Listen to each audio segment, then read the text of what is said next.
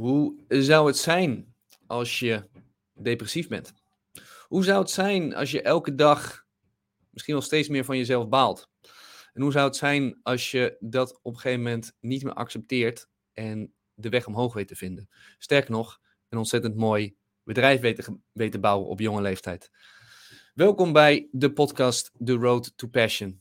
De podcast die niet gaat over alleen maar het succes van mensen, maar met name de weg ernaartoe. De obstakels die ze overwinnen, uitdagingen die ze aangaan, moeilijke keuzes die ze soms maken. En vandaag hebben we weer een hele mooie gast, Michel Mousa. En we gaan uh, het hebben over zijn reis en hoe die uit zijn depressie is uh, gestapt. En, uh, en wat hem het allemaal heeft gebracht. We gaan het erover hebben. Dit is The Road to Passion.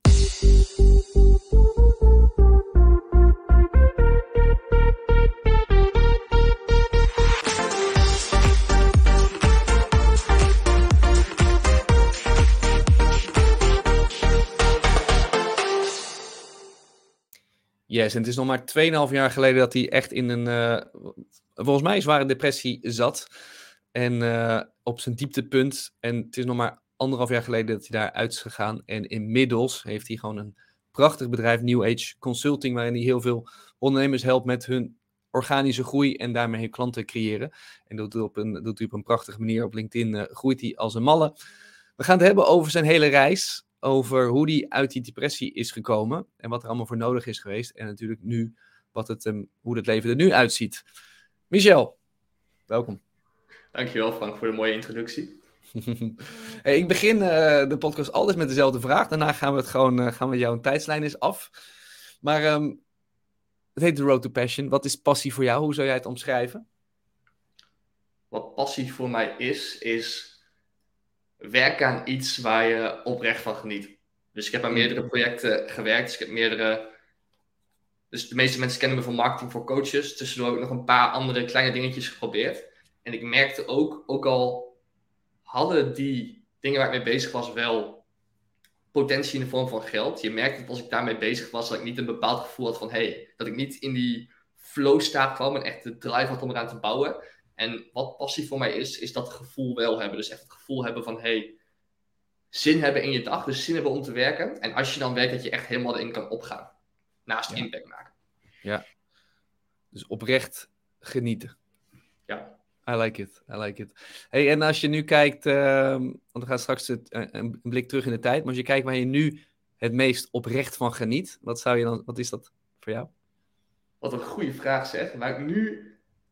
Ik ben zelf een groot fan van Alex Hormozi en hij omschreef dat perfect. Het is een kwestie van leren en ontwikkelen. Dus ik geniet het meest van mezelf ontwikkelen. Dus gesprekken voeren met andere toffe ondernemers, wat ik eigenlijk hele dagen mag doen door mijn werk. Daar geniet ik oprecht van. Mm.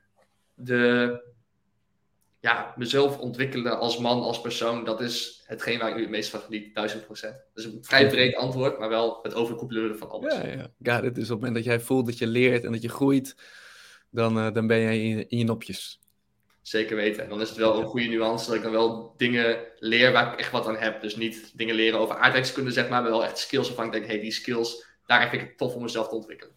Hey, laten we daar even op ingaan, want dat vind ik altijd wel interessant. Want volgens mij hoor ik twee dingen. Hè? Ontwikkelen als man en ontwikkelen als ondernemer.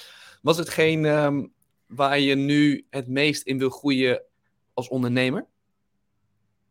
Goeie, dat is het stukje waar ik nu het meest mee bezig ben, is met gedachtenmanagement. Mm. Dus zoals je al zei in de introductie aan het begin, kunnen we het straks iets meer over hebben, maar ik ben best wel snel gegroeid met mijn bedrijf. En de, door het groeien en het schalen komen er nieuwe uitdagingen bij. Dus dat is soms een beetje goed leren hoe je met veel openstaande taken, et cetera, dealt. Hoe je met teamleden, hoe je die goed kan aansturen en met de, ja, de chaos die een beetje bij het schalen komt kijken kan dealen. Dus dat is hetgene waar ik nu vooral het meest mee bezig ben. Helder, helder. Ja, je noemt het mooi gedachtenmanagement. uh, uh, en en als, als man, als, ja, als mens?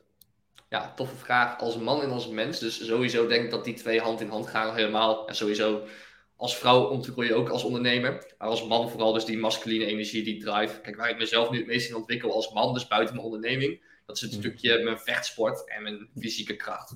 Ja. Dus... ik ga wel vier jaar naar de sportschool toe. Maar dat, dat is nog wel iets waar ik me in wil ontwikkelen. Dus vooral het stukje hoe ik kan vechten. Ja, mooi. Goed zo. Hey, we gaan even terug in de tijd. Tweeënhalf jaar geleden, dieptepunt. Um, als mensen op LinkedIn, jouw LinkedIn-profiel zien, kijken, dan zullen ze een foto zien van, uh, van dat moment waar je, die je hebt va- vastgelegd. Vertel even hoe je leven er toen uitzag en waarom je je zo uh, kloten voelde. Ja, honderd procent. Dus die foto die was anderhalf jaar geleden. Mm-hmm. Tweeënhalf jaar geleden was het echt het talletje waarin ik me kloten voelde. Maar mm-hmm. anderhalf jaar geleden was die foto gemaakt. En ik zal eventjes beginnen bij tweeënhalf jaar geleden voor de nuance. En dan later vertellen waarom die foto is gemaakt. Op, op welk moment dat was. Dus tweeënhalf jaar geleden, hoe ik me toen voelde. Het was dus, als je ook aan mensen om me heen vroeg. Dan zei ze ook van, ah, was jij ongelukkig? Weet je wel? Dus niemand, ik, het was...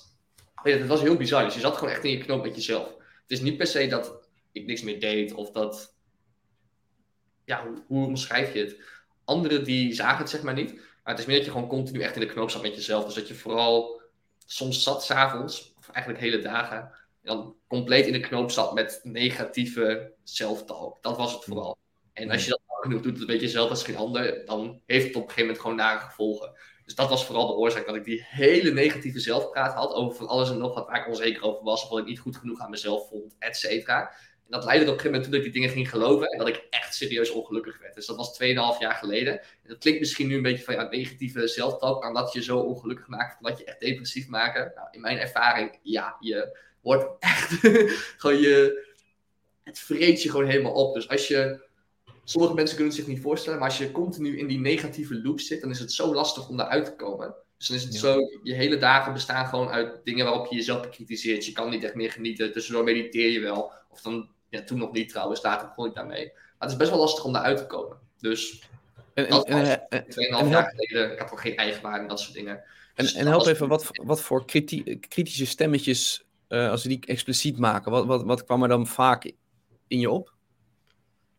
Alles met de reden waarom ik niet goed genoeg was. Voor alles wat ik wilde. Dus bijvoorbeeld voor business of voor succes. Of voor een leuke meid. Of voor vrienden. Of voor dat uh, schuldgevoelens. Weet je wel. Van hey, ik heb dat toen gedaan. Ik ben een slecht persoon. Wat is nog meer iets? Vooral die niet goed genoeg was een hele grote. Ik ben een slecht persoon was een grote. De... Het komt niet goed. Dat was ook een grote, weet je wel. Dat je dacht dat het niet goed kwam. Ja. Dus dat je niet verwachtte van, hé, hey, oké, okay, maar hoe... Als je kijkt naar de mensen tegen wie je opkijkt, weet je wel, hoe kan je dan ooit zo worden? Dat was ook eentje, dus ook een stukje dat het... Die was wel minder dan die andere twee, maar dat toekomstperspectief, zeg maar ook, dat daar negatief over gepraat werd. Dus dan dacht je echt van, ja, maar uh, hoe, hoe, wat moet ik doen, weet je wel? Dus dan wordt het een beetje, ook al is het niet echt zo, als je dat zo ziet, wordt het wel een uitzichtloze situatie. En dat was dus een beetje wat aan de gang was. En, en hoe zijn die stemmen überhaupt binnengekomen? Heb je daar... naar gekeken of, of ben je erachter gekomen? Want uh, je, je, het is, ja, why, weet je wel? Waar is het ontstaan? Wat een goede vraag zeg. Dus het is natuurlijk ook anderhalf jaar geleden dat die foto, dus nu is, staat er heel anders voor. Dus toen, in die tijd toen ik bezig was met zelfontwikkeling en zo, was het wel echt, dan was ik hier dagelijks mee bezig uiteraard. Dus ik was hier dagelijks mee bezig. Nu moet ik heel eventjes weer teruggraven hoor, want het is een hele goede vraag. Hoe kwamen ze binnen?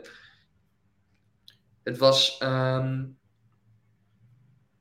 ze waren sowieso uiteraard irrationeel. Ja. Maar is er dan uh, iets, is het iets vanuit, uh, ik weet, misschien de omgeving of zo? Dus, dus ik ben nieuwsgierig naar wat, wat, wat maakt dat men dit soort stemmen toelaat of ze überhaupt, um, of ze überhaupt ontstaan. Ja.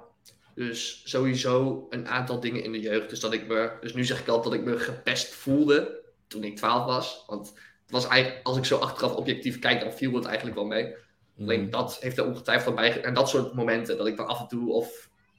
Zodat ik buitengesloten werd voor mijn gevoel. Of dat ik voor mijn gevoel gepest werd. Of dat ik voor mijn gevoel niet goed genoeg was als ik niet een hoog genoeg cijfer haalde. Of dat ik van V W O terugging naar HAVO, dat ik me niet goed genoeg voelde. Dus eigenlijk de... situaties die dan bevestigen op een of andere manier van... hé, hey, oké, okay, je deed niet honderd procent je best. Je bent, je bent lui, was ook een hele grote. Dus dat ik niet altijd honderd procent inzette. En dat ik op een gegeven moment zelf ging geloven dat ik lui was. Dat is trouwens ook een hele goeie. Op de middelbare school, toen...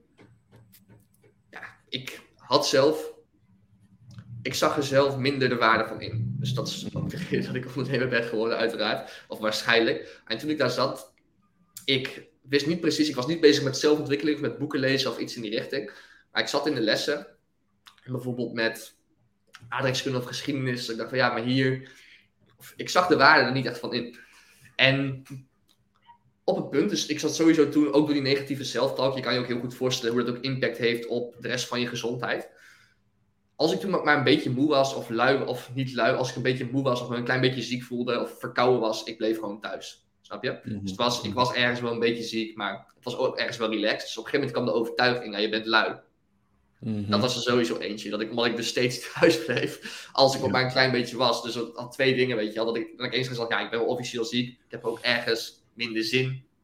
Dus als ik zo echt zou willen gaan, was ik gegaan. Toen creëerde de overtuiging van, hé, hey, je bent lui. Dat was ook een hele grote. En dan dacht ik van, ja, een lui persoon, weet je al. Dan zag je online van die filmpjes van, ja, als je lui bent, dan uh, succes met je leven. Weet je, dat dit dan bevestigd wordt. En die mensen die het al zeggen, die bedoelen het uiteraard goed.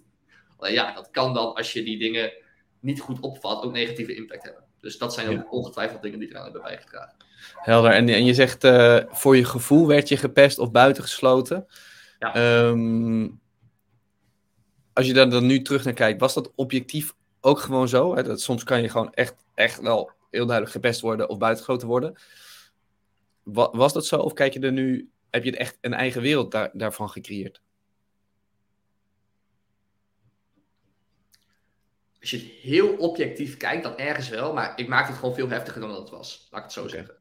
Dus er waren tekenen, kijk, het is nooit of het wel gebeurt of niet gebeurt, het is denk ik meer van op welke schaal, dus in hoeverre gebeurde het.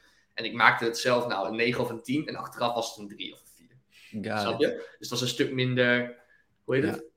Ook een mooi inzicht daarover. Dat het, het inzicht van... Hey, ze wilden zich... Dus je kijkt er eerst naar van... Hey, ze vonden mij een slecht persoon. Of ze vonden mij niet leuk. Of wat dan ook. En nu was gewoon het inzicht van... Hey, nog steeds gebruik ik dat inzicht heel vaak. Deze gasten, die wilden zich gewoon goed voelen over zichzelf. Ja. Ook een inzicht van Hormozi wederom. Van hey, als mensen iets doen... Dan kun je er heel boos op worden, maar je kan ook gewoon begripvol kijken van, hé, hey, wat is het eigenlijk? En vaak is de reden, ja, eigenlijk willen ze zich gewoon goed voelen over zichzelf. Ja, dus en dat heeft ook wel wat ruststelling gegeven. Iemand, iemand anders naar beneden halen om zichzelf beter te voelen. Ja, exact. Helaas is dat een, uh, een patroon die er heel erg in zit bij heel veel mensen. Maar uh, het is niet uh, de beste manier. Um, Oké, okay, dus, dus dat gebeurde. Um, waar werd je dan over gepest? Om even te, even te kijken wat... Wat zijn de dingen die dan echt naar voren kwamen? Um, nee, niet per se iets wat echt naar voren... Dus geen uiterlijk iets of wat dan ook. Nee. Geen... Dus het was zeg maar zo dat... Ik zal je de situatie ook meer uitleggen. Ze zijn er niet, ze scholden me niet uit, ze sloegen me niet, ze deden... Dus dat gebeurde allemaal niet. Het was meer dat ik mezelf buitengesloten voelde en daardoor gepest voelde. Dus het was meer dan dat ik daar dan was en dan was ik onzeker, weet je wel. Dan dacht ik van ja, dan overdenk je een minuut lang of je iets wil zeggen, snap je? Dus er wordt alleen maar, je maakt het dan... Het is gewoon een negatieve spiraal, snap je? Dus ze scholden me niet uit. Ze waren, af en toe was het eventjes een tekentje van uitgesloten worden. Maar omdat je dan zelf zo, daar zo'n ding van maakt... dan is elk kleine, elk kleine dingetje bevestigt het dan ook weer. Dus dan wordt het gevoel keer tien. Ja. Dus ja, je wordt ergens buitengesloten. En ja, je hebt er wat last van. Maar het is ook hoe je dat zelf interpreteert uiteraard. Ja. Dus snap je een beetje hoe het zit? Dus het is niet specifiek dat ze me echt met iets pesten. Het was meer gewoon dat ik niet echt... dat Kijk, hun waren wel dominanter, fysiek, verbaal dominanter dan ik. Dus dat is ook een reden dat je dan minder ertussen komt. Maar dat werkte dan zo. Ja. In die periode dat ik het best voelde. Dus, uh, dus verbaal was je toen niet zo sterk? Verbaal niet sterk in de zin van in... Hoe zeg je dat? In de zin van als je met jonge jongens onder elkaar zit en een heftige... discussie hebt, waarin het een beetje grof wordt af en toe om te kijken wie, uh, wie, ja. wie hem wint, wie de punch battle wint. Nee, daarin was ik niet verbaasd sterk. Nee, wat het grappige is natuurlijk dat als we nu kijken naar hoe je communiceert, dat dat ijzersterk is. Dankjewel daarvoor. En, uh, en dat is natuurlijk, dat heeft dus ergens altijd een oorsprong, denk ik altijd maar, weet je wel, ergens ben je dit uh, dus heel, heel goed gaan ontwikkelen. En, uh, en, en misschien omdat het toen, ja, dus, dus ja, een beetje misschien een zwakke plek was. Want daar wisten ze je op te, op, op te raken of buiten te sluiten. En uh, ja, volgens mij heb je daar onwijs een stap in genomen en heel veel in geïnvesteerd. En, en daardoor kan je nu veel beter communiceren. En daardoor help je nu met anderen om te communiceren. Dus dat, ik vind dat wel een geinige, geinige lijn in een, in een, in een leven. Um, hey, als we dan... Um, dat, dat ging dus een aantal, misschien wel jaar zo door. Die negatieve self-talk. Op een gegeven moment uh, werd, het, uh, werd het echt... pittig, ging je er zelf in geloven, je hele lijf reageerde daarop. Um, dan is het in één keer een jaar later, dus uh, pak een beetje anderhalf jaar geleden. Er is daar uh, iets gebeurd waardoor het, de weg omhoog was uh, gevonden. Wat, um, wat gebeurde daar? Ik was gestopt met mijn opleiding. Dus hm. het was... Um... Als we dan heel even de weg terugpakken, zodat de kijker ook een logisch... Of we hebben elkaar al een keer gesproken, weet je wel. Dus dat is super tof. Maar dat de kijker dan dus... Dat moment van dat ik gepest voelde, dat was twaalf ongeveer. En vanaf twaalf tot vijftien bouwde het eigenlijk een beetje zo op, die negatieve zelftalk. Laten we zeggen dat het op rond twee komma vijf, drie jaar geleden een dieptepunt had. Dus dat, ik ben nu zelf tweeëntwintig, dus dan rond de achttien, negentien was het een dieptepunt. En tegen die tijd, dus ik was zelf de middelbare school... Leren ging me best wel makkelijk af. Dus ik had HAVO afgerond, ik had V W O afgerond. En toen ik de eerste keer V W O had afgerond, dat was trouwens ook een mooie. Ik had na HAVO nog V W O gedaan. Dus je had uh, laatst een cursus gelanceerd over beslissingen maken. Dus ik had puur nog V W O gedaan na de HAVO, omdat ik nog geen beslissing... Ik wist niet hoe ik een beslissing moest maken. Dus ik dacht, nou, als ik V W O nog eventjes doe, dan komt vanzelf met de tijd wel dat ik weet wat ik ineens wil gaan doen, weet je wel. Dus dat ik V W O afgemaakt. Maar toen was ik uit mijn hoofd achttien, ik weet niet de exacte data daarvan. Toen was ik uit mijn hoofd achttien. Toen begon ik aan een opleiding in Nijmegen. Ik woon zelf nog steeds in de Achterhoek. Dat is ook de plek waar ik mijn business run. In de slaapkamer hier, zo waar ik nu zit. Nee, toen had ik um, economie gedaan. Dus toen had ik...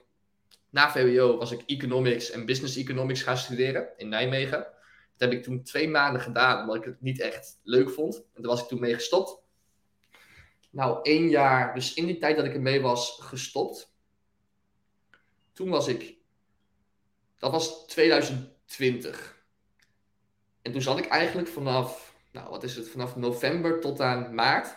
Zat ik gewoon thuis. En ik was ook verder niet aan het werk of zo. Ik deed gewoon hele dagen bijna niks. Dus toen kwam het patroon ook nog meer in van... Hé, hey, ja, zie je wel, je bent lui. Dus dat is ook ongetwijfeld een gevolg daarvan. En toen op een gegeven moment... Begon ik, of in die tijd begon ik wel een beetje... Dus een van de dingen die ik wel deed in die tijd... Dat was beginnen met zelfontwikkeling. Dus ik, had een, uh, ik begon met mijn eerste boek lezen. Mijn eerste boek over mindset. En een Think and Grow Rich. En op een gegeven moment ook een boek van Joe Dispenza. Van Breaking the Habit of Being Yourself. En daar begon ik een beetje mee.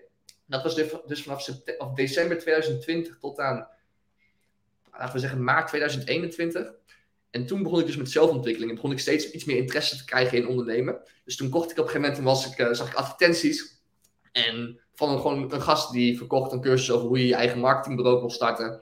Dus ik kocht die cursus. Ik dacht, nou weet je, ondernemen. Ik doe toch best wel weinig met mijn leven. La, laat, ik gewoon, laat ik gewoon eens iets gaan doen, weet je wel. La, laat, ik, laat ik eens kijken wat ik hiervan kan maken. Nou, dus toen was ik in april tweeduizend eenentwintig begonnen met ondernemen als marketingbureau. En toen had ik dus geen studio. Toen was ik ook gewoon thuis. En dat heb ik toen twee maanden geprobeerd. Maar dat lukte me niet echt. Dus ik deed wel, maar dat was, het was echt bizar, Frank. Ik kon toen twee uur per dag gefocust werken. Gewoon puur omdat die overtuiging er zo in zat van... Hé, hey, je bent lui. Omdat ik al die maanden daarvoor niks had gedaan. En zo was ik gaan geloven dat ik lui was. Ik kon die, die cursus kijken, lukte nog wel. Maar als ik iets van output moest geven... Na twee uur was ik helemaal back af. En nu, voor de mensen die heel lang werken. ik, ik kon... Ja... Dus dan, sorry, heb je een vraag tussendoor, anders rennen. Ja, nee, nee, nee. Het is bizar hoe, hoe, hoeveel het lichaam dus gewoon reageert op, op een stem die we onszelf dan aanpraten. En dat je gewoon letterlijk gewoon ja, niet meer focust, dat je je aandacht verliest, omdat je jezelf hebt aangepraat dat dat dan zo is. Terwijl nu, ja, nu, nu, nu werk je uh, uh, zes dagen in de week, vo- volle dagen. En, ja. dus, en met andere stemmen. Dus bizar. En wat voor cursus um, was dat die, uh, die je toen had... Uh, waar je toen mee startte? Ja, dus het was een cursus over hoe je je eigen marketingbureau kon starten. Dus voor de mensen met een beeld, ik wil er even geen naam van noemen. Gewoon puur. Ja. Omdat, kijk, de, hoe heet het met die cursus? Dus de cursus zelf, het was niet... Absoluut niet de cursus die mij het bedrijf heeft laten bouwen van vandaag. En het was wel de start van mijn onderneming. Dus het was kort, uh, kort. Het was een cursus. Laten we zeggen dat het van een... Dat het van een jonge gast is uh, die best wel Amerikaanse marketing toepaste. En zo ja, dus ja, ja. Me- mensen in negen tot vijf hun marketingbureau niet starten om ze tienduizend euro per maand te laten verdienen. Ja, ja, ja. Dus dat, dat, is, dat is de cursus, het level wat ik had gekocht. In de cursus zelf, dus ik had best wel wat nieuwe dingen geleerd. Achteraf, het was niet honderd procent vol, maar dat was dus een start daarvan. Dus er was een cursus over hoe ik mijn marketingbureau kan starten. Heel concreet hoe ik Facebook ads kon bundelen voor andere bedrijven. En daar dus... een inkomen ik kon verdienen. Dus dat was ja. die cursus die ik toen had gekocht. Maar toen kwam het weer. Dus ik was toen, toen zat die stem. Het was, ik was toen net begonnen met ondernemen. Maar als je kijkt naar de jaren daarvoor. dan heb je niet echt een goede basis gebouwd met skills of met, nou, weet ik veel wat, weet je wel, of met goede karaktereigenschappen, geloofsovertuigingen die maken dat je een goede ondernemer wordt. Dus ik had dat twee maanden geprobeerd. Steeds kon ik weinig focussen. En toen, uh, nou, na die twee maanden, stopte ik daar ook maar mee. Na die, want ik dacht, ja, dit is niks voor mij, weet je wel. Die, het is, uh, ondernemen is niks voor mij. Uh, ik ben hier te lui voor, et cetera. Dus dat was, na drie maanden was ik daarmee gestopt. Dus na april tot aan, laten we zeggen, twee, drie maanden, mei, juni. En ondertussen wist ik al wel, ik wist nog niet zeker of ondernemen iets voor me was. Dus ik had dan ook in die tijd een st- numerus fixus studie, dus psychologie, in Utrecht. Daar had ik toen die numerus fixus voor aangemeld. Dus ik ging in de tussentijd ging ik ook uh, aanmelden voor Utrecht, voor psychologie. En daar was ik toen doorgekomen in de test. Dus in, nou, na die tijd dacht ik, weet je, psychologie is hetgene wat ik echt leuk vind. Ik heb zelf al... Ik vind het interessant, weet je wel. Ik heb zelf ook al wat boeken gelezen nu. Ik heb wat stappen gemaakt met mijn mentale gezondheid. Ik ga psychologie doen. Dan kan ik anderen er later mee helpen. Dus in, ik was toen tussendoor gestopt met mijn marketingbureautje. Uh, marketingbureautje. Nou, ik noem het even een bureautje, weet je wel. Als zzp'er. Ik had me niet uitgeschreven of zo, maar ik deed er niks meer mee. En toen begon ik in augustus in Utrecht met het studeren van psychologie. En voor de mensen die het niet weten, een kamer vinden in Utrecht verschrikkelijk lastig. Dus het was echt, het was bizar. En, maar ik had een kamer gevonden. Twee weken... Nee, hoe lang, dus ik zat daar, ja, drie weken later, nee, ik ga hier toch mee stoppen. Dus toen was het echt daarna. Dus uh, dat was toen september tweeduizend eenentwintig, toen was ik ermee gestopt. En daarvoor was ik nog best wel enthousiast voor psychologie, maar toen begon ik ineens na te denken, dus over dat keuzes maken. En ik dacht van, hé, hey, weet je, als ik nu verder logisch nadenk over waar ik zelf heen ga als ik psychologie niet afmaak. Dus dan heb ik, en daar is helemaal niks mis mee, hè, maar het was gewoon niet voor mij. Dus ik dacht van, hé, hey, als ik nu vier jaar verder studeer, dan... heb ik psychologie afgerond en dan kan ik daarna een baan ingaan en gewoon een fulltime inkomen hebben. Maar ik berekende toen voor mezelf drieduizend euro per maand. Ik dacht, nou prima, weet je wel. Maar ik dacht van, hé, hey, weet je wat, dat, maar dat wil ik eigenlijk helemaal niet, weet je wel. Want ik had daarvoor wel gewoon zo'n cursus dus gekocht, weet je wel. Ik wist, ik wist dat er meer was. Mm-hmm. En ik had toen die, uh, ik zat daar toen en dacht ik van, ja, maar ik kan toch veel beter gewoon vier jaar. Als ik gewoon vier jaar lang ga ondernemen, in plaats van vier jaar uh, lang ga studeren. Dus ga dan... Denk, dan, kijk, ik denk dat ik dan best wel na vier jaar, dat ik dan best wel vierduizend euro per maand kan verdienen als ondernemer, weet je. Dan zou ik ook niet veertig uur moeten werken, maar dan zou ik maar twintig, dertig uur moeten werken. Dus ik dacht, weet je, ik denk dat het gewoon veel logischer is om gewoon dan te gaan ondernemen. Maar het was wel een beetje van, ja, weet je wel, de, ik heb nu dit, ik was hier de vorige keer mee gestopt, ik heb de studies nu twee keer gestopt, weet je wel. Dus eigenlijk had ik ook continu, nu was het inmiddels ook een patroon geworden van, hé, hey, ik maak geen dingen af waar ik aan begin. Dus ook weer opnieuw van die patronen. En toen was ik op een gegeven moment op een kamer in Utrecht. En toen besloot ik dus dat ik ging stoppen met de studie. En ging ondernemen. Ja, en toen moest ik mijn ouders bellen. En ze uitleggen hoe het zat. Weet je wel, ik zei van nee, ik ga... Dus nee, ik was vorig jaar gestopt met de studie. Weet je wel, ik was gestopt met mijn marketingbureau. En nu heb ik net een kamer in Utrecht. En nu ga ik toch weer stoppen met de studie om te ondernemen. Ja. Nou, dus ik mijn ouders bellen. En je kan wel begrijpen dat ze wat teleurgesteld waren. En dat was dus de reden dat die foto was gemaakt. Dus die foto op LinkedIn dat ik toen... Je ziet daar ook zo'n vinger linksboven in het uh, scherm. Dat die tranen over mijn hoofd heen liepen. En dat was van, hé... Hey, dus deze keer ga je... Je gaat er echt vol voor, weet je wel. Dus gewoon, het was echt van... Dus tuurlijk als je dan op zo'n moment zit van... Hé, hey, uh, ik ga het doen, ik ga ondernemen. Ja, ik ga er vol voor en ik red het wel, weet je wel. Maar ik had dan wel zoiets van... Hé, hey, ik heb dit al drie keer tegen mezelf gezegd. En drie keer is het gewoon niet gebeurd. Weet je wel, dus gewoon daar... gewoon tranen van woede en van mijn ouders te rusten en wat dan ook. En dan deze keer zal, deze keer ga ik het doen, weet je wel. Deze keer ga ik er echt vol voor. Dat was dat moment. En, en wat deed je daarna significant anders dan al die keren daarvoor? Het was daarna alsof, dus toen had ik ineens niet meer, toen kwam ineens de echte bewijsdrang. Dus alle, ik deed het niet bewust, maar alle, motiv- alle emoties die ik had, die werden gewoon omgevormd in werk. Dus ik kon daarvoor twee uur per dag werken, zoals ik al zei. En toen was ik op een gegeven moment naar huis, of terug naar huis gegaan. En toen ineens gewoon kon ik achter mijn laptop zitten en zes, zeven uur per dag werken.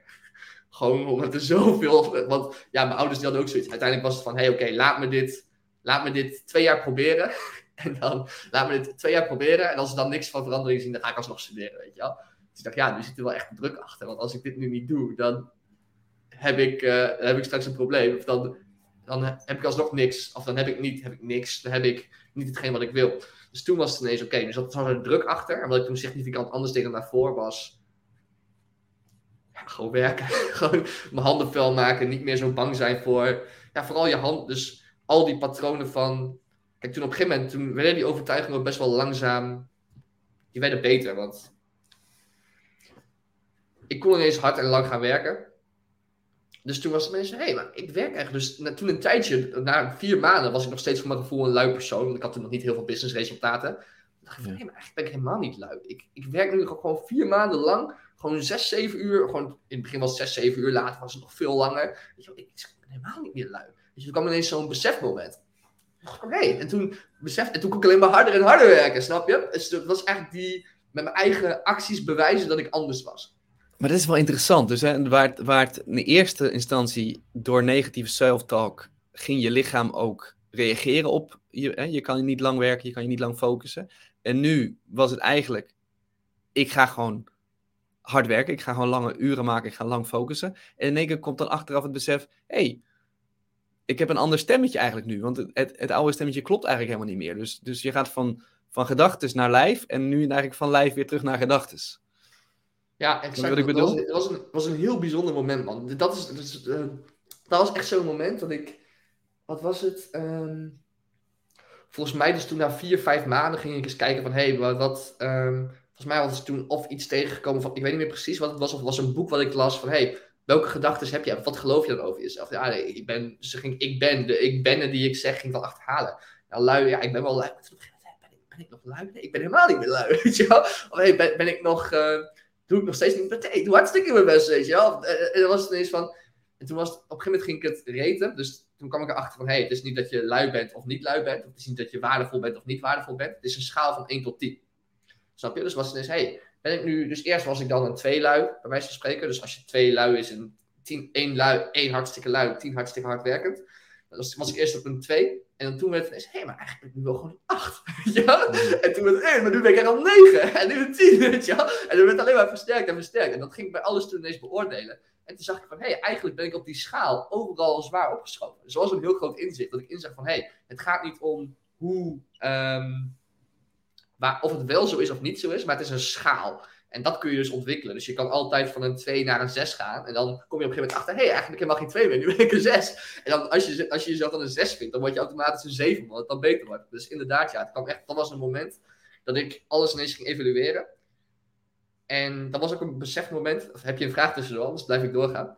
Nee, dat was ook een besefmoment dat ik ging inzien... Hoe, hoe die self-talk nou echt werkte. Want wat ik heel veel mensen zie doen... Dat vond ik een heel groot inzicht. Dat... Als je jezelf naar beneden praat, doe je het altijd op de volgende manier. Van, ik ben niks waard, of ik ben een slecht persoon, want ik heb dit en dit en dit gedaan. Right? Dus is het altijd, ik ben dit, want. Dus je geeft er een reden voor uit het verleden. Maar als mensen iets positiefs over zichzelf willen zeggen, is het gewoon een affirmatie. Ik ben goed, ik ben waardevol, ik ben dat. Alleen, je hebt vast ook wel eens gehoord uit zo'n boek van Cialdini. Als je omdat of want ergens achter zet, wordt het overtuigender voor andere mensen. Er was zo'n onderzoek bij zo'n printapparaat als mensen... Het onderzoek heel kort. Ze waren mensen bij een printapparaat, drie groepen. En de eerste groep, ze wilden kijken of iemand achterin de rij voor kon komen bij de andere mensen. Om dus eerst zijn dingen uit te printen. En om dus zijn dingen uit te printen met een reden. En de eerste keer zeiden ze van, hey, mag ik voor jou printen? Of mag ik, mag ik eerst printen? En dan zei, nou, een redelijk percentage zei nee. En als je dan enkel zei, mag ik voor jou printen, want ik heb haast. Dus gewoon enkel want, want ik wil graag voor. Of iets in die richting, dan was het ja, veel hoger. Want als je want zegt, dan komt er een reden achter. Dan wordt het overtuigender voor mensen. En dat is ook zo voor jezelf, heb ik in ieder geval ondervonden. Dus toen was het ineens niet van... Eerst zei ik dan van, hé, hey, dus affirmaties probeerde ik wel eens. Van, hé, hey, ik ben niet lui, ik ben hardwerkend, weet je al. Dus dat je dat wil interpreteren. Maar je had er geen bewijs voor. Dus toen was het ineens van, hé, hey, ik ben, ik ben hardwerkend. Want ik werk nu al vier maanden, acht uur per dag. Dus toen had ik daar ineens bewijs voor. Dus eigenlijk was het ineens, hé, hey, als ik gewoon... met brute kracht bewijs creëer voor andere overtuigingen, dan kan je dat op een gegeven moment ook zo gaan rechtpraten. Dan is het van, hé, hey, dat lukt me toch wel. Hé, hey, ik ben daar wel gedisciplineerd. Hé, hey, ik ben wel hardwerkend. Dus toen was het eigenlijk het inzicht van, hé, hey, ontwikkel het met brute kracht. En daarna kun je het dus echt voor jezelf ook, dan is het niet meer een affirmatie die je zegt in de hoop, ik wil niet zeggen dat affirmaties niet werken, daar ben ik geen expert in. Maar dat werkte voor mij in ieder geval heel goed, dat ik dan die want erachter kon zeggen. En dan was het ineens positiever, positiever, positiever. Ja, yeah, I like it. Want ik geloof ook heel sterk in dit. Gewoon uh, be- bewijs maar dat het anders is. En dan ga je daarna... kan je ook zeggen dat het anders is. Maar uh, Uh, ja, er is, en het is wel soms, je zei, bru, brute, er is wel een beetje brute kracht voor nodig. Om gewoon op soort, ja, oogkleppen op en gewoon gaan. En in jouw geval, ga maar eens gewoon zeven uur werken. En dan ga je achteraf merken dat dat gewoon wel kon. Maar dan, dan moet je dus ergens dus een switch voor aanzetten en gewoon dat wel doen. En dat is bij veel mensen dus wel lastig. Wat, wat denk je dat toch? Want je noemde bewijsdrang. Was het een bewijsdrang naar jezelf? Of was het een bewijsdrang naar je ouders? Of was het een bewijsdrang naar iets anders? Wat, wat, wat maakte die bewijsdrang? Oh, maar het was niet alleen bewijsdrang, Frank. Dus dit is ook, dus om, daar, om te beginnen met een inzicht daarvoor. Dat was ook een hele mooie die ik laatst zag. Wederom van Alex Hormozi. Hij is echt iemand waarvan ik ontzettend veel leer. Hij zei van, je, als je op dit moment geen passie voelt om te starten, dan is het geen probleem, weet je wel. Hij zegt, je, alles kan je als motivatie zien. Woede, uh, bewijsdrang, angst, uh, wat dan ook. En hij zegt, de eerste regel van ondernemerschap is, gebruik wat je hebt. Dus eigenlijk alle, alle emoties die je... Uh, dus nou, wat, wat, wat was het voor mij? Een stukje bewijsdrang naar mezelf, bewijsdrang naar mijn ouders, angst voor... Um, nou, wat is het? Angst voor dat het niet goed kwam, weet je wel. Woede, uh, gewoon alles, uh, alles gebruiken eigenlijk. Ja. Ja, ja. Dus eigenlijk gewoon een reden verzinnen om gemotiveerd te, te worden. Um, niet per se een reden verzinnen, maar meer, hoe zeg je dat?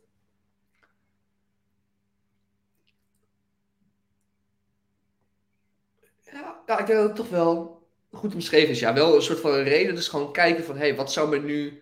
Dus, welke, dus je kan ook, je hebt heel veel verschillende vormen van motivatie. Uit mijn hoofd zijn het er tien die ook in Think and Grow Rich benoemd worden. Dus dat je tien groeperingen hebt van motivatie. En dat je kan kijken van, hé, hey, oké, okay, dit is mijn doel, dit wil ik bereiken. En waarom wil ik dat? Dus wat zijn de, er zijn allerlei verschillende. Elke groepering heeft dan zijn eigen goede reden daarvoor.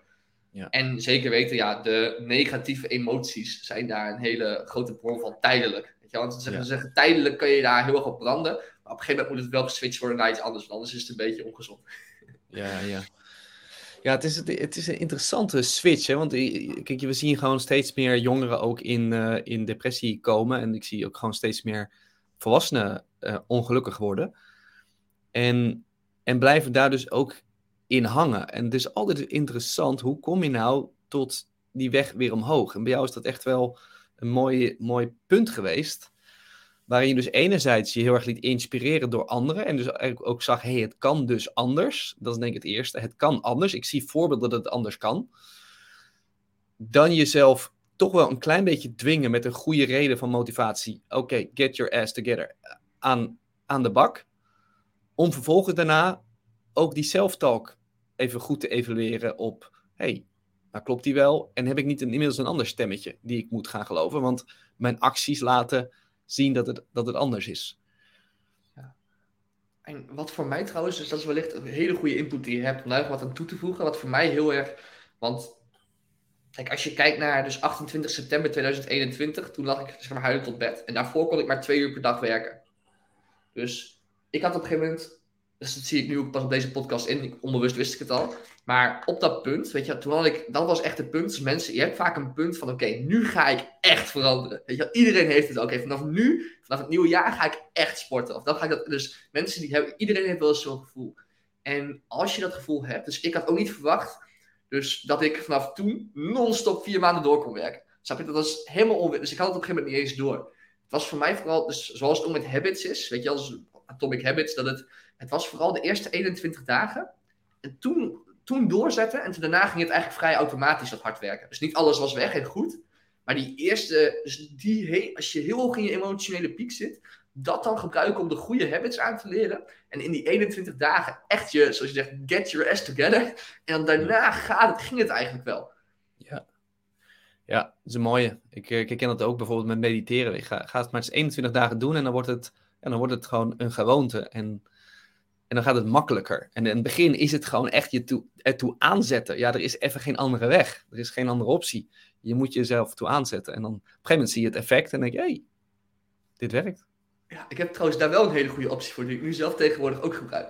Dus een tijdje later, toen ik echt ging ondernemen, dus toen was het echt van, oké, okay, ik, ga, ik, ga, ik ga gewoon keihard ondernemen, weet je. Maar wat ik toen inschoot, dus daarvoor ging dat wel goed, was sporten. Dus mm-hmm. ik wist wel dat het goed was en alles daaromheen. En dan had ik het aan het einde van de middag ingepland. En dan was het van, ja nee, nog eventjes de, uh, de teksten afschrijven. Of ah, nog eventjes de klant beantwoorden. Of nog eventjes uh, dit filmpje kijken. Want ik moet nu geld verdienen, weet je wel. En onbewust wist ik wel dat ik moest sporten. En steeds opnieuw en opnieuw. Dus was het weer, oké, okay, nu ga ik er echt mee beginnen. Maar het was gewoon...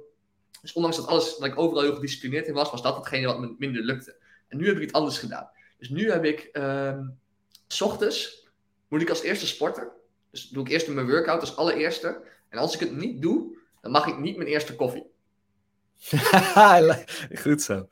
Dus dat is een, die werkt echt voor heel veel mensen. Je, je mist geen dag. Als je dan als beloning iets pakt wat echt jouw oerbrein het liefste wil. Dus zoals koffie of ik zou dan wel iets wat redelijk goed is, weet je wel. Maar koffie, die cafeïne. Dan denk ik van ja, als, dan werkt het toch even een stukje minder lekker, weet je wel. Dus dan is het wel echt, als je echt geen zin hebt, maar ook als je gewoon... Nou, je moet dan verstrooid. Ik ben niet verstrooid, ik word gewoon fit wakker. Maar als je echt een dag van... Maar je doet het wel. Want anders mag je je koffie niet. Dus dat werkt ja, waanzinnig. Ja, dat is een goeie. Ik, uh, die, die herken ik wel, ja. Oké, okay, dus dat zijn... Uh, je, je, hebt, je, hebt, je, je hebt daarmee dus een aantal routines ingebouwd die je gewoon helpen. Gewoon fysiek, als mentaal, als zakelijk. Um, die, uh, nou ja, die je nu ontzettend veel brengen. En het is interessant, hè, want ik, ik, ik ken natuurlijk jouw reis... grotendeels. En ik vind ook altijd mooi hoe ondernemerschap, zeg maar, zich ontwikkelt. Hè? Dus het begon gewoon met, volgens mij, andere jongeren coachen op, nou ja, hun emotionele staat. Hè? Even kort gezegd. Toen op een gegeven moment werd je daar zo goed in, ook qua communicatie en qua sales, dat, dat mensen zeiden, hey, um, moet je daar niet iets meer mee doen? Ik dacht, ja, eigenlijk wel tof. Wat, wat gebeurde er daarna? Ja, dus hoe het was gegaan was als volgt. Dus in het begin was het dan... Dus um, wat ook een van de redenen was dat ik toen was gestopt. Dus dat was mijn excuusje dat ik het toch nog een keer wilde proberen met ondernemen. Dus toen was ik gestopt met mijn marketingbureau. En dacht ik van ja, maar, maar dit is niet echt mijn passie, weet je wel. Dus ik dacht van, ik, want ik, ik had gewoon geen motivatie om te werken. Dus ik dacht, ja, maar wat is dan wel echt mijn passie? Weet je wel, dus op, op dat moment dacht ik zo van, ja, maar wat, wat vind ik dan echt leuk om te doen? Ik wilde psycholoog worden. Ik dacht, weet je wat ik gewoon ga doen? Ik heb wel best wel wat zelfontwikkelingskennis. Ik ga gewoon voor heel goedkoop uiteraard. Ik vind het begin gratis. Kijken of ik andere jongeren kan helpen ook om hun mentale gezondheid deels te verbeteren. Nou, dus op een gegeven moment was ik daarmee bezig. Dacht ik, ja, ik ga er wel iets in bouwen. Dus ik ga daar gewoon een coaching business in bouwen. Dus ik heb allemaal cursussen gevolgd over marketing, over sales. Want ook daarvoor was ik wel een ontzettende perfectionist. Nog steeds heb ik de bias richting perfectionisme. Maar het is gewoon, ik heb het onder controle nu.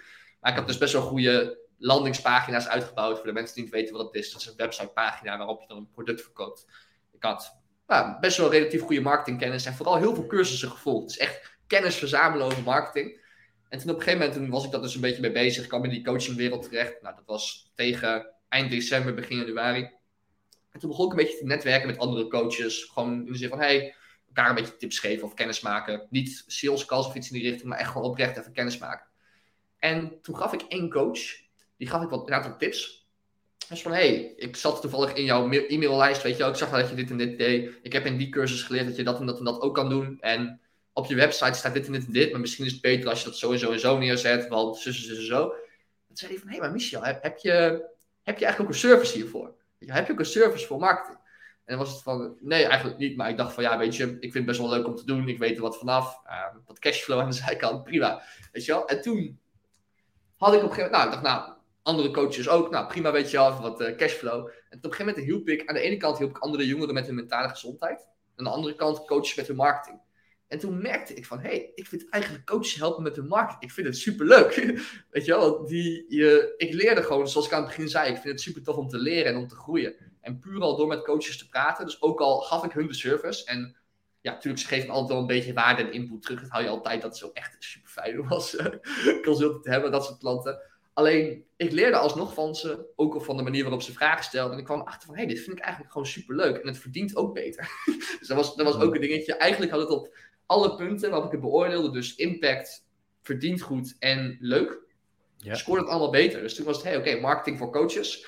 Dat was nou, januari tot aan maart. Toen dacht ik, oké, okay, nu ga ik echt serieus verder in marketing voor coaches. Want ik had zelf ook al, daar ben ik, daar ben ik dus heel dankbaar voor, dat ik toen die eerste keer die cursus had gekocht en dat het een marketingbureau was. Dat ik leerde hoe ik mijn eigen marketingbureau kon opstarten. En dat het niet iets was hoe ik mijn eigen e-commerce store kon opstarten of mijn eigen dropshipping business of mijn eigen... dat je op, gewoon die richting, weet je wel. Ik ben wel echt blij dat het in de richting van marketing is geweest. Want het is wel echt een skill, een hele universele skill. Ja. Dus vanaf januari tot aan maart was het dan, oké, okay, ik ga, was het een beetje laag. En toen dacht ik, oké, okay, nu ga ik hier echt voor knallen. Wat was nou hetgene waar, waarmee ik die coaches die ik nu heb geholpen de meeste resultaten kon bieden? Funnels. Ja, funnels zijn sowieso wel een ding wat mensen aantrekkelijk vinden. Ik dacht, ik ga funnels bouwen voor coaches. Dus daar toen nou, een hele website voor opgericht, marketing voor gedaan. En dat was echt het moment waarop ik doorbrak. Dus dat ik andere coaches begon te helpen met hun funnels. Dus om goede gratis trainingen te maken die dan converteren naar een call. Om goede advertenties te maken, websitepagina's. Dat deed toen voor zichzelf. Dus echt gewoon een service waarin ik alles voor ze uitbouwde. En daar kwamen toen hele mooie klantresultaten uit. Mm-hmm. En die klantresultaten die plaatste ik online. En dat waren van best wel coaches met volgers. Want funnels zijn het handigste voor coaches met al een aardig bereik. Met die advertenties kunnen draaien, et cetera. En toen zagen best wel veel coaches die zagen dat. Van hey, wow.